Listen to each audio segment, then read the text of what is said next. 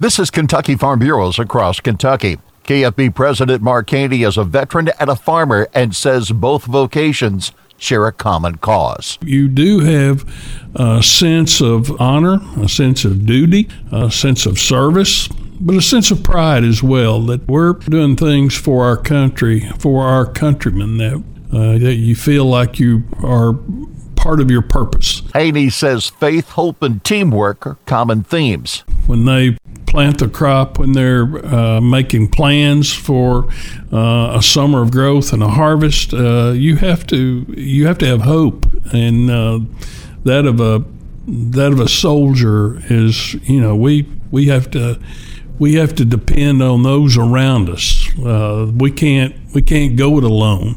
It has to be a teamwork. Haney says American freedom is founded on those who chose to sacrifice and serve their fellow man. This is across Kentucky.